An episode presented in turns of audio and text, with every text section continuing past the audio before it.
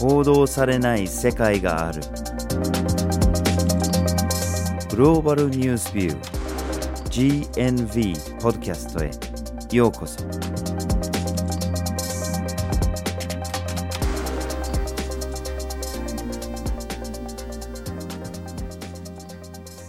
バーチャル・ホーキンスです。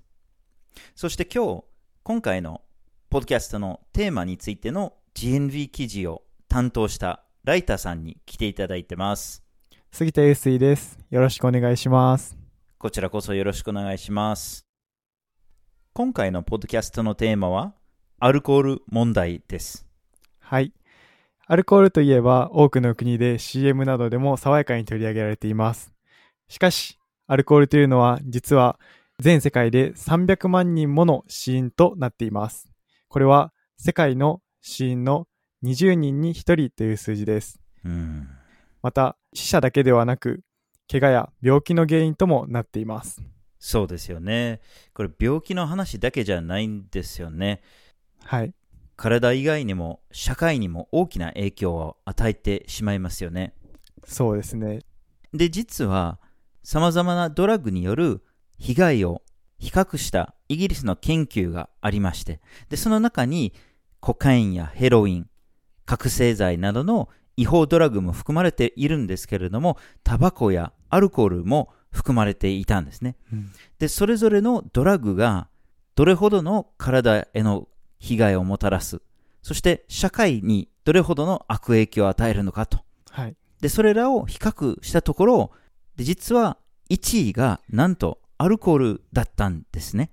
そうですね。まあ、コカインやヘロインなどといった、まあ、いわゆる危険視されている薬物などを抑えてアルコールが1位になっているっていうのは非常に驚くべき結果だなというふうに思います。これほどの被害をもたらすものが、なぜ多くの国ではほとんど規制されることなく、これほど普及してるんだろうか。でそこで今日はアルコール問題を取り上げたいと思います。なお、今回のポッドキャストでは、アルコールや依存っていった内容を含みます。ご自身の心身の状態に注意してお聞きください。はい。では今回のポッドキャストでは、まずアルコールがもたらす影響、そしてアルコールとマーケティング、最後にアルコール問題への対応という3つの視点からお届けします。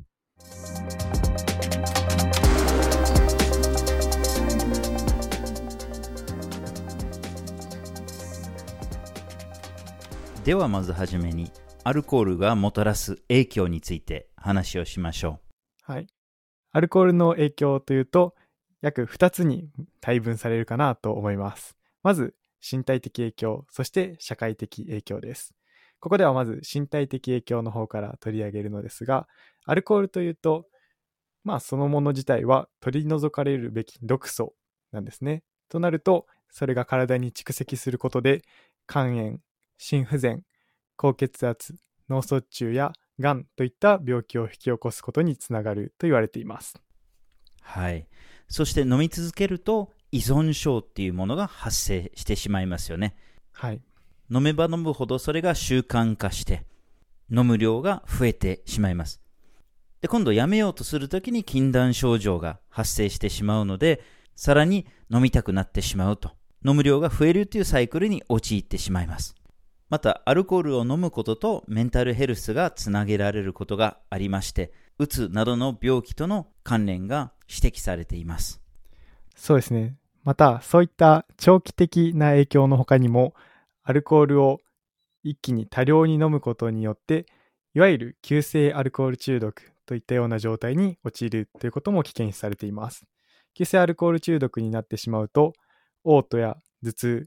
場合によっては呼吸困難、そして最悪のケースとして死亡する例なども報告されています。はい。そして特に影響が大きいのが若い年齢そうですよね。まだ大人になっていない体で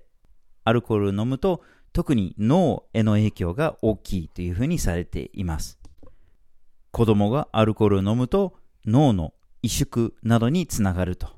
また妊婦がアルコールを飲むと影響が大きいとされています。胎児への影響が出やすくて、1000点以上につながることもあったり、発達障害も発生することも少なくありません。そうですね。また、そういった身体的な影響の他にも、社会的な影響というのも膨大だと言われています。犯罪とアルコールというのは非常に密接に関係があると言われているのですが、その中でも特に代表として挙げられるのが飲酒運転の事故、そしてアルコールと暴力との関係です。はい。じゃあまず飲酒運転から話をしましょう。まあ言うまでもないかもしれないんですけれども、アルコールを飲んだ状態で運転すると判断能力が低下すると。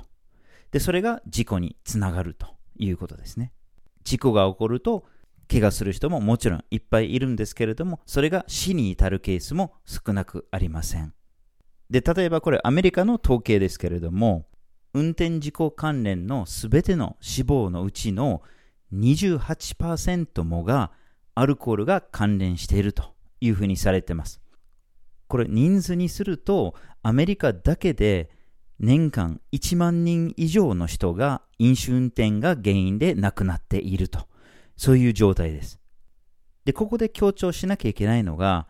この飲酒運転が関連した死亡の中に、自らアルコールを飲んで事故って亡くなったっていう人たちばかりではなくて、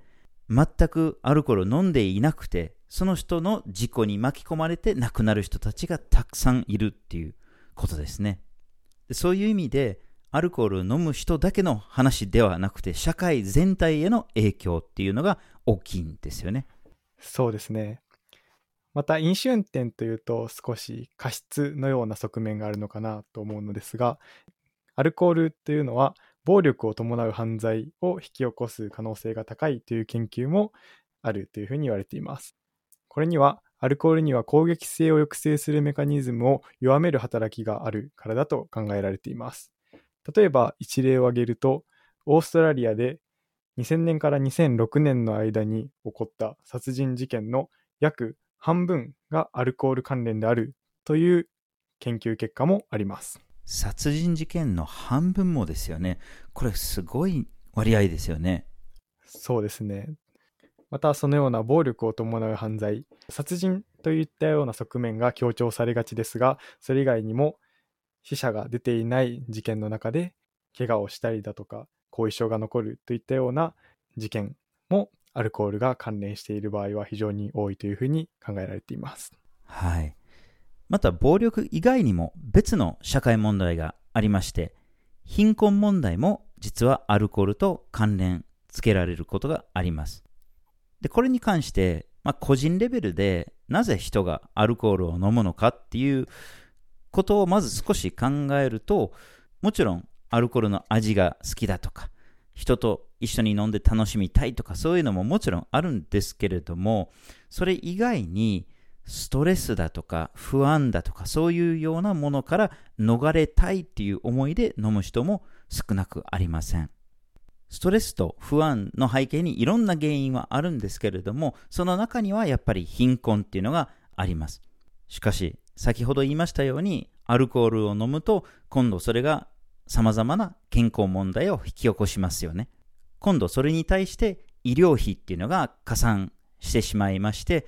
場合によっては働けなくなってしまうというケースも考えられます。それでまたストレスになったり、不安になってたり、またお酒に走ってしまうということも考えられます。いろんな意味でアルコールがこの負のサイクルを作り出してしまうということですよね。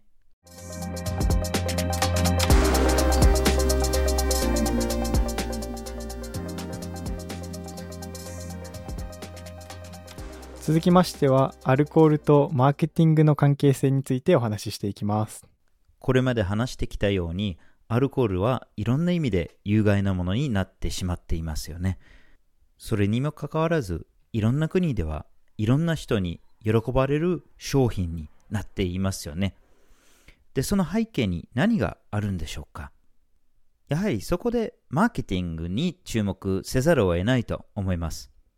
まあ、つまりアルコール産業における営業ですね。まあ、広告キャンペーンなどの話です。で、どれほどの大規模なものかと言いますと、世界で広告に最もお金を使っている企業のランキングで見ると、9位にアメリカのアルコールのメーカーが入っているんですね。でこのメーカーが年間62億米ドルも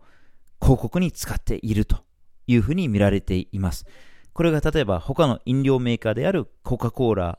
が使っている広告を上回っています。またトップ100の広告量を使っている世界の企業で見ると他に複数のアルコールメーカーが入っています。例えば25位に日本のメーカーも入っていますし、やはり飲酒を促進するためにどれだけのお金が使われているのかっていうのは少し見えてくるかと思います。そうですね。コカ・コーラというと結構至るところで広告を見る機会があるかなと思うので、そんなコカ・コーラを凌駕している、まあ、9位、60億米ドルというのは、まあ、非常に大規模な広告をしているなという印象を受けますね。まあ、またそういったアルコールのマーケティングの特徴はどういったところにあるのかなというところなんですけど、一つは魅力的に見せているという部分が大きいのかなと思います。アルコールの広告というのは、まあ、楽しい気持ちであったりだとか、あとは爽快感、いい気持ちといったようなところにつなげるような設計になっていたりだとか、もしくはアルコールというものを友情や成功などといったようなものとつなげてマーケティングをしているというような特徴があります。また、爽やかなイメージのあるスポーツといったようなものとつなげてアルコールを宣伝している企業、広告っていうものもよく見かけます。そして、ある報告によると、アルコールマーケティングの担当者っていうのが、女性の飲酒というものを、もともと飲酒というものが男性のものであるという前提の上で、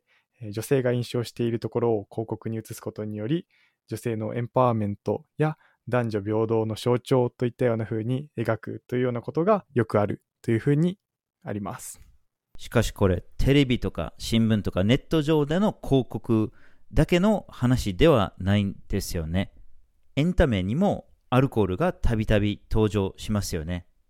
まあ、例えばドラマだとか映画だとか、楽しそうにアルコールを飲んでる人の姿がたびたび見られるかと思います。例えば、アメリカのハリウッド映画に対する調査がありまして、年間トップ100の作品、20年間続けて全部調査されてます。2000作品になるんですけれども、その中の87%の映画に誰かが飲酒してるシーンが登場しているんですね。まあ、つまり、大半の映画にアルコールが登場しています。で、これはもちろんアルコールの広告とは限りません。ただ、アルコールが登場している映画の44%に特定のブランド名が見られている状況なんですね。で、そう考えると、やはりアルコールメーカーが映画の制作費にお金を出して、うちのブランドを登場させてくださいというような場合があるというふうに考えられています。そういったマーケティング戦略を取るアルコールの企業なのですが、特に潜在顧客とされている若者に積極的にアプローチをかけるというような手法を取るということも知られています。例えば、若者が多く参加するスポーツの大会のスポンサーになることによって若者に対してアルコールの宣伝をするといったような例もあります。ここで一つアメリカで行われた調査について取り上げたいと思います。アルコールの広告を見たことがあることとアルコールを摂取することの関連性についての調査なのですが、アメリカの中学2年生がその時点で見たアルコールの広告数が多ければ多いほど、その時点でアルコールを摂取する可能性が高くなるという調査結果が出ています。はい。で、この時点ですでに気になっている方はいるかもしれないんですけれども、アルコールもタバコも有害なものになっているんですけれども、その扱いがちょっと違うんじゃないかと。まあ、つまり、アルコールは比較的に自由に営業や広告ができる状況になっているんですけれども、それに対してタバコに関する営業、広告に規制がかなり強い国が多くて、営業や広告はアルコールほどできないという状況があるんじゃないかというところです。で、例えば先ほどハリウッド映画の話をしたんですけれども、トップ100の映画の87%にアルコールが登場するという話をしたんですけれども、タバコに関しては、これ22%なんですね。同じ調査をしたところ、22%にとどまっています。さらに規制がかけられる前後で大きく変わるんですね。例えば、2000年の時点で、同じハリウッド映画のトップ映画の98%にタバコが登場していたのですが、映画の中での登場に対する規制がかけられた2年後にそれが22%に、まあ、激減していたと。まあ、そういうようなところでもこの規制の違いが見えてくるんじゃないかと思います。そうですね。まあこういった有害なタバコ、有害なアルコールという2つの有害なものに関して、ここまでの規制の差が出ているということに関しては、主に3つ理由があるかなと考えられます。1つ目は有害性に関する認識の違い。2つ目は、2つの規制を求めるネットワークの違い。そして3つ目が、それらを規制する際の制作環境の違いです。ここから順番に紹介していきます。はい。じゃあまず1つ目ですね。有害性に関する認識ですけれども、まあ、アルコールもタバコも有害性が高いものですよね。まあ、タバコに関しては死者数がアルコールより多く出ているんですけれども、病気に関してはま同じぐらいというふうにされています。で、そこで死亡リスクに対する認識にちょっと差が出るんですね。で、まず大きなポイントになってくるのは、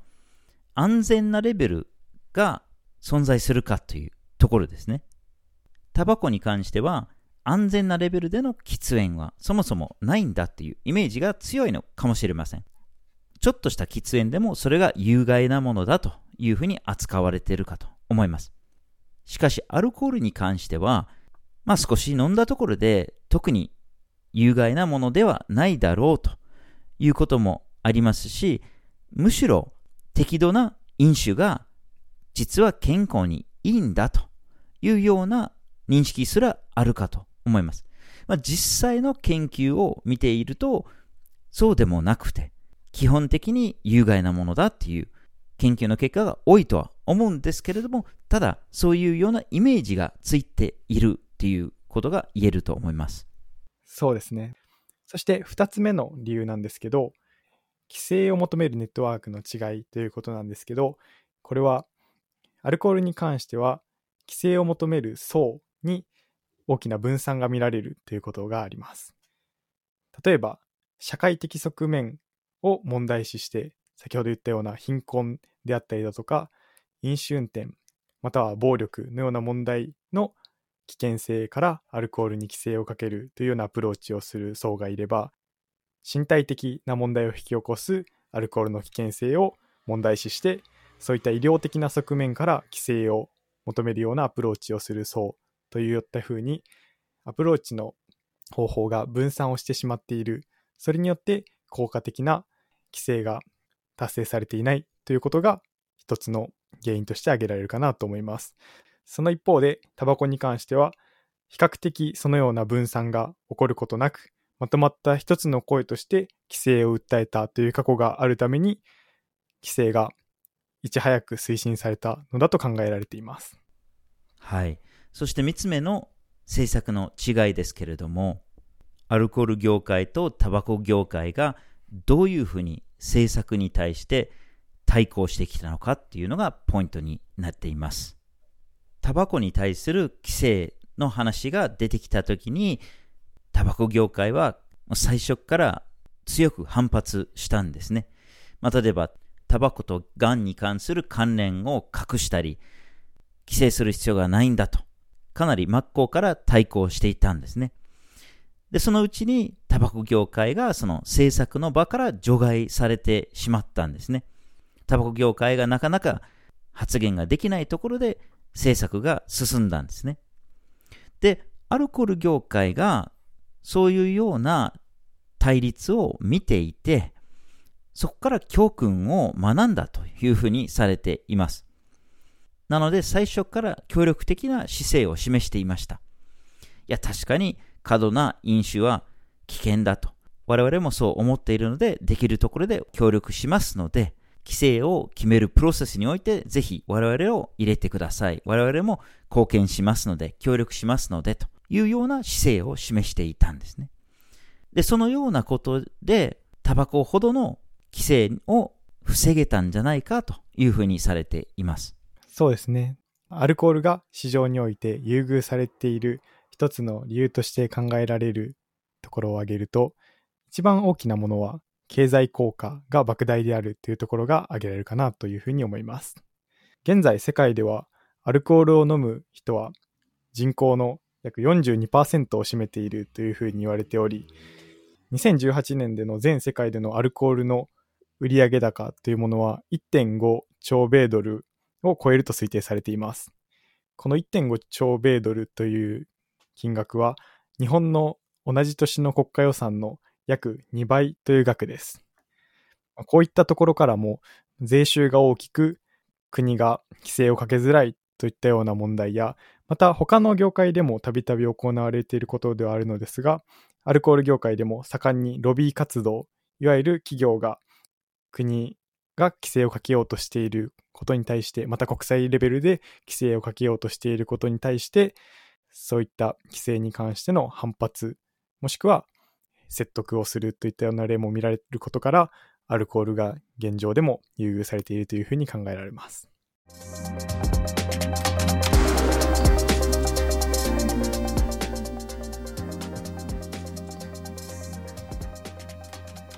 では最後にアルコール問題への対応について話をしましょう。はい。ここまでは規制がなされにくいアルコール業界という部分について取り上げてきましたが、実際にはどのような対応が取られているのかについてお話ししていきます。まず国際レベルに関してなのですが、これは非常に限られていると言えます。例えば、WHO 世界保健機関が2004年にアルコール問題に対する方針といったような報告を出しているのですが、これに関しては基本的に各国のアルコール事情に関して取り上げるだけにとどまり、そこまで効果的な規制といったような側面は有していませんでした。また、2018年には WHO が各国に対してアルコールの価格引き上げをもってしてアルコールの規制を促すといったような方針も取られましたが、まあ、現在に関してもそこまで効果的な対策と言えるような状態にはありません。はい。では今度は国レベルでの対応について見ていきましょう。まあ、まず挙げられるのは、アルコールの所持や飲酒を禁じる国があるということですね。まあ、このほとんどが宗教が関連するもので、人間を酔わせるものっていうのは神によって禁じられているものだというふうにされて、それがそのまま国の法律になっているというところですね。これは特にイスラム教徒が多い国での話ですけれども、イスラム教徒じゃない人、あるいは外国人だったら飲酒は認められるというケースもあります。まあ、宗教以外のケースもあります。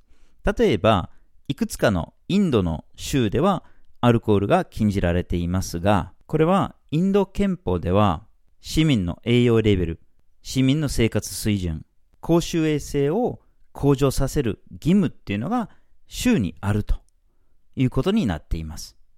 で、その義務を果たすという意味でアルコールが禁じられているという状況です。また、アルコールが認められている国の中でも、アルコールに対する規制の動きが見られる国もあります。例えば、酒税やアルコールそのものの価格を引き上げることによって、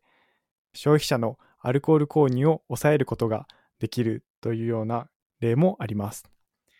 ただし、これに関しては一つ懸念点も残ります。それは先ほども言及した貧困の負の連鎖がより悪化する、もしくはそういった負の連鎖を引き起こしてしまうきっかけにこのような価格の引き上げがなりかねないということです。また、誰がどこでいつアルコールを飲むことができるのかに関する規制がいくつかあります。まあ、例えば、アルコールが認められている国では、まあ、ほとんどは年齢制限を設けていますよね。まあ、20歳前後、様々ですけれども、その年齢までは飲酒してはいけないというふうになっていますよね。まあ、ただ、これはどれほど守られているのかと、まあ、有効性が問われることもありますよね。さらに、販売場所や販売時間が制限されることもあります。例えば夜12時以降にアルコールを販売することはできないというような制限を設けている国があったり、で実際それが成果を上げているというふうにされているケースもあって、例えば夜間アルコールを買うことができない状況にした後に入院する人の人数が減少しただとか、それがアルコールとの因果関係があるんじゃないかというふうにされている場合もあります。また、特定の期間中、アルコールの販売を禁じるケースもありまして、まあ、例えば、南米のいくつかの国で見られるんですけれども、選挙の前後にアルコールの販売を禁じるっていうケースがあります。なるほど。でここまでは国レベルでの規制に関して取り上げたのですが、ここからは一つの対応として草の根レベルの対応についてご紹介します。その一つがアルコホーリックアノニマス、通称 AA という団体なのですが、この団体はアルコール依存症の当事者が自身の問題を他者と共有し、そして支え合うことにより、アルコール依存症からの回復や改善を目指そうとする自助団体のことです。全世界約160カ国の至るところで活動しています。一つの例を挙げると、アメリカでは男性がアルコール依存症治療をすることによって、そういった妻に対する暴力、これは身体的、そして心理的どちらもの暴力なのですが、そういった暴力が大幅に減少したということが研究でも明らかになっており、このような自助団体の存在というのもアルコール依存症患者の改善という面から見ると非常に有効的な手立てだと考えられます。また、アルコール業界の中でも変化が起こりつつあります。で、特にそこで目立つのがノンアルコール飲料の増加ですよね。そうですね。まあ、つまり、味だとか感触だとかがアルコール商品と似てるんですけれども、一切アルコールが入ってないといった飲料ですよね。まあ、他にもアルコールが少ししか入ってなかったりとかっていうものも出てきてますね。近年こういった飲み物が世界各地で急増しているというふうに言えるかと思います。これは消費者の需要の変化に基づいたものなのかもしれませんね。消費者の要望があって開発が進んでるっていう側面も大きいのかもしれないんですけれども、まあ場合によってはこれは業界内で規制を防ぐといった思惑で、ノンアルコールの商品を増やして、その営業を進めると。そういうような側面もあるのかもしれません。そうですね。ここまでアルコールの様々な影響に関して見てきました。確かに適度な飲酒というのは嗜好品としての側面もあると思います。ただ、ここまで紹介してきたように、アルコールの摂取には身体的、そして社会的に様々な側面から害があることが知られています。それに対してここまで規制がなされていないということには少し違和感を感じる部分もあるかなというふうに思います。はい。で、そこで、まあ、有害なドラッグの中での規制に関する、まあ、矛盾を感じてしまいますよね。厳しく規制されている危険なドラッグもあれば、アルコールのようにあまり規制されていないっていうものもあるわけで、まあ、例えば大麻の所持で逮捕された人のニュースが流れるんですけれども、その後に CM で人々が楽しそうにアルコールを飲んでいるというようなシーンがあったりすると。そういうのを考えると、やはりどうしても矛盾を感じますよね。大麻は確かに危険な側面もあるんですけれども、アルコールもそうです。そして冒頭で話をしていたイギリスの研究で見ると、体への危険の度合いと、社会に対する悪影響の度合いで見ると、アルコールが実は大麻よりは大きいと。それぞれの扱いについては少し考えさせられますよね。その背景に何があるのだろうか。これはやっぱりマーケティングの力なのか。その社会における経済効果の力なのか。まあ、いずれにしろここまでの扱いが違うという現状があって、少しそれを見つめ直してもいいのではないでしょうか。今日のポッドキャストではアルコール問題について取り上げました。その中で、まずアルコールがもたらす影響、次にアルコールとマーケティングの関連性、そしてアルコール問題への対応という3つの視点からお届けしました。